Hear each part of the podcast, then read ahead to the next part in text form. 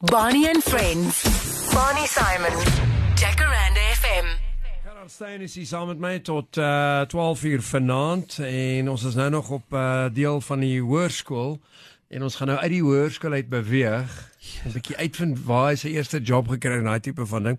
Uh maar daai liedjie Midnight Oil Beds Are Burning so 86 87 daar rond. Het jy hulle gesien toe hulle hier so op Ellis Park was? Ek het dit nie gesien nie. Nee. Ek dink ek Jo, was jo, ek jo. dink ek was omtrent soos 10 gewees toe. Mm. So uh um weet jy wat Bonnie um ek dink die 80s en die 90s was baie goeie jare gewees vir die Aussies en vir die Nieu-Zeelanders met hulle bands en goeters. Mm. As jy 'n klomp bands en goeters wat vanaf gekom het en, en hier is een van die bands wat met my gepraat is. It's just one of those songs that just it speaks, you know.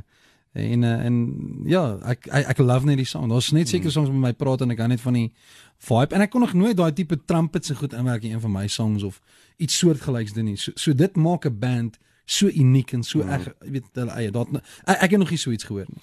Nommer 1 in Suid-Afrika, daai liedjie en hy Ja. was geban gewees. Die SAIK het gesê nee nee nee want hulle het you know beds are burning to dink dink hulle die, die apartheid jare en daai Ja, maar dit het niks met Suid-Afrika uit te waai nie. En dit het uh jy weet dit is die video ook, jy weet dit dit is Australië met hulle probleme gewees. Ja, man. En toe ban hulle die song en maar het nog nommer 1. Hy was nog nommer 1 gewees op die ek dink die Springbok Radio Top 20 amazing. Ek het nog die uh die so, die 7 single, né? Ehm um, met die met die ek dink is 'n ek kan nou nie onthou hoe die foto wat die foto is nie, maar ek dink is 'n 'n kar of iets met die ouens en maar dit regte olie binne in hierdie uh plastiek gesit. So as jy so druk dan gaan die olie daai kant toe en hierdie kant toe. Ek het hom nou nog What? en daai olie is nou nog binne in hierdie sleeve. So What? soos 'n collector's item hier. Gepraat van ehm um, vinyl het jy 'n paar daar by die huis. Ek ek het 'n paar ouens, ek moet nog vir my 'n grammofoon kry. Ek het Chopin en ek het een of twee Annie van Rooyen plate daar en ek het hele klomp plate van ek dink Mario Lanza. Mm. Ek het seker goeders wat ek by my ma gekry het. Ek weet jy is 'n groot versamelaar Mm. van vinyls. Uh ek dink ek het seker in totaal seker so 50 omtrent, maar dit is nie goed wat ek regtig luister nie, ja. Mm. Maar jy kry mos net die combos, jy kan 'n kaset mos insit. Ja. Uh en dan die CD insit en dan en jy sit jou plate, jy kan alles opneem en so aan. Uh op jou memory stick. En in jou kar luister, so daar's seker 'n paar goed. Het jy enigiets op kaset wat daar rond lê wat jy want jy het nie 'n kasetspeler nie. So, maar nou het jy hierdie combo, jy kan jou kaset. Uit die ander aand toe luister ek na 'n Sex Pistols interview. Ja. En ek het ek sê 'n kaset, waar kan ek nou hierdie ding ooit weer op die radio speel? Hier's nie 'n kasetmasjien hier Jy sonder kan nie. nie speel nie, Maar nou kan ou dit doen. Jy sit dit direk op en dis baie Ah, interessant. cool, man. Ja, wel ek moet 'n bietjie daaraan dink. Mm. Ehm um, okay, so uh standaard 8 9 10 uh, het jy nog jou uh skoolbaadjie, het jy nog jou skooldas? Yes, uh, ek het van daai goed so vinnig as ek ontslaag geraak. nee, nee, ek het daai goed is. I can we sleep while our our, our, our school clothes are burning. Nee, nee ek ek het nie ek eerlik nie lelik nie. Nee, ek het um, ek is net een van die ouens wat reg nie kon wag om klaar te maak met skool nie. Ek ek, ek het net gevoel daar's vir my iets beters daar buite. Daar's iets wat vir my daar buite wag. Ek weet nog nie wat dit is nie, maar en nie dat ek gedink het ek's groter of beter is dit nie, net dat ek het nou net vir gesê een van daai wat nogal so nogal sukkel om in 'n stelsel in te pas en Mm. en dit het vir my ook gevoel of ek so 'n bietjie geblok word en, en ek is nogal kreatief ou so ek het baie spasie nodig. So jy het gesê die skool het die ander dag gesien en so aan van een van die skole en Ja, so aan. Nou die nou die ander uh, onderwysers, uh as hulle nog lewe, uh jy weet nou nou dat jy so bekend is, you're a household name, jy's op TV, jy's oral, uh movies, allerlei tipe van dinge. Is daar party wat nog jou onthou en so aan en nou sê hulle seker Ja, Gerard was in my klas gewees, jy weet nie. Daar is ja daar is en ek sal so nou nou van 'n bietjie raakloop by ander besighede ook. Hulle is al lankal nie meer in die onderwys nie. Hulle doen al ander besigheid en ek het nou die dag het ek weer iemand raak geloop en hy sê vir my Gertjie, Gertjie, Gertjie. Gertjie. Jy weet dis is meneer Oukamp hoe gaan dit? Ja, so Sê jy nog meneer? Ja, maar wat dis mos 'n gewoonte, dis Dit is, mos 'n ja. dis 'n sad gewoonte dat 'n mens dit. Meneer. Ja, so so ehm um, nee maar jy's meneer Oukamp uh, wat kan ek nou sê? Oukamp? Nee nee. Uh, um, Their their nicknames. ja, die nicknames ja. Ja, wel daar's wel hy het nie 'n nickname, hy het net Oukamp. Hy was net Oukamp geweest.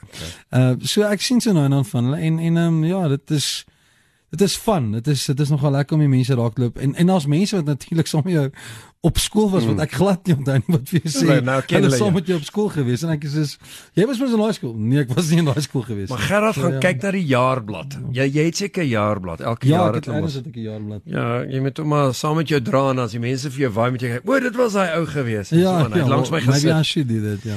En ehm um, hoe het jy toe ehm um, na jy nou nou klas met matriek en so aan, wat het jy direk daarna gedoen? Yes, ek het die eerste ding wat ek gedoen het is ek het um, vir my ma gaan help skool hou by 'n hoërskool by Christian Brothers College. My ma was by Christian Brothers College gewees. En ek het kindsklasse aangebied by die laerskool. En ehm um, ek het rugby ook afgerig by Christian Brothers College.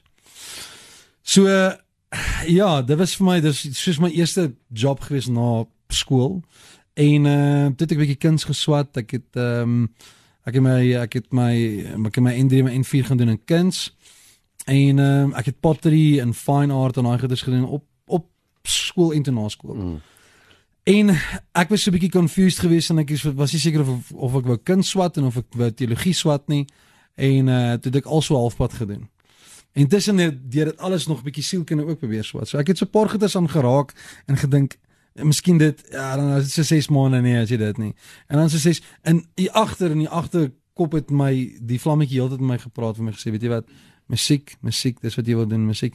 En ek, ek het eers hier reg op so 24 25 begin luister na daai voice, jy weet. Ehm um, ek het intussen net ek ag was ek 'n 'n manager gewees by by die by die Boumas en by ehm um, uh by Gold Reef City gewees was ek 'n manager daar by die Bouma gewees. Dit was toe nie die Bouma, dit was toe uh, Boston Barbecue gewees. Ja.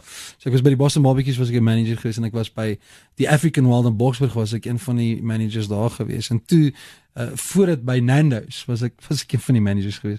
So ek ek, het, ek was in die kosbedryf, ek was uh nadat het ek ewen blommerang skik op 'n tyd Nee, met hom nee, geld om nee, nee, nee. ernstig. Nee, Ek Gerard. moes ek moes ek moes die ek moes die blompot die- ag, ek moes die pot aan die kook hou. Jy weet so uh ek moes dit ook doen intussen het ek brille en belde verkoop. So ek het Ja. soveel odd jobs gedoen. Um en wat vir my lekker is om vandag terug te kyk, dan gaan kyk jy na baie bekennis in die wêreld en jy weet en in Suid-Afrika om te hoor wat die ons en ek was 'n bouncer geweest tussen en om letterlik die pot aan die kook te hou. Dus weet jy wat ek moet lewe, ek moet 'n lewe maak. So ek was die vriendelikste chucker out geweest. Ja, maar daar in. Boksburg net gooi hulle die Nee, mense was in in hulle. Pretoria geweest. Dit was in Pretoria O geweest. nee, maar ek weet daar's nou- 'n brakpan gooi hulle die mense in die nagklubs in, nie uit nie.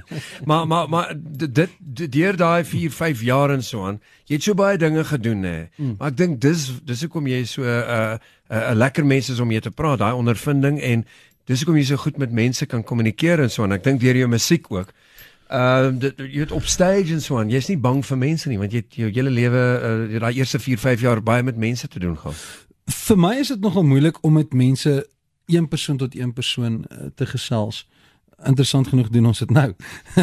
maar maar, maar ek is weet ons so praat, moeilik? maar ek weet ons praat met soveel meer mense. Nee, wat ek probeer sê is, is dit is vir my gewoonlik moeilik as ek met iemand nou moet praat en mense het nie altyd 'n aanknopingspunt nie. So die eerste ding wat jy doen is mense begin bietjie grappies maak en mense te gesels en en en weet 'n joke oor iets en oor rugby praat of oor die weer praat of oor politiek praat so vinnig raak in elke onderwerp. Jy weet ek hoef nie vir jou te vertel nie. So maar ek geniet mense.